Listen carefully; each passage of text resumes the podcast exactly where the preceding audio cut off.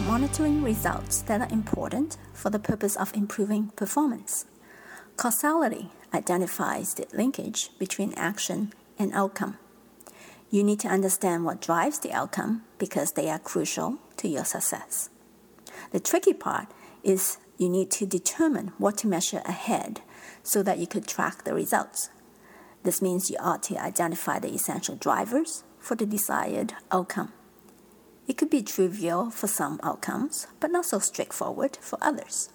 For example, the driver for revenue for a retailer might be more traffic. There is certainly an association between store traffic and revenue. However, is there a causality relationship? Customers who visit but don't buy won't help. It is those who buy that matter. Conversion rate, which measures the percentage of customers actually makes a purchase, is more relevant. There's a much tighter relationship between conversion rate and revenue.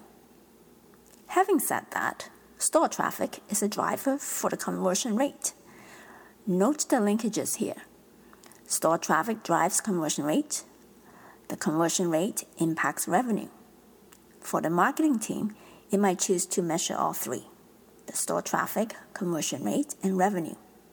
From the strategic and tactical business management perspectives, the marketing team definitely needs to consider different approaches to influence the store traffic and the conversion rate.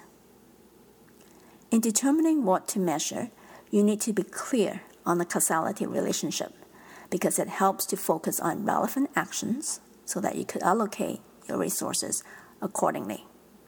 Thank you for listening. I'm Connie Sue.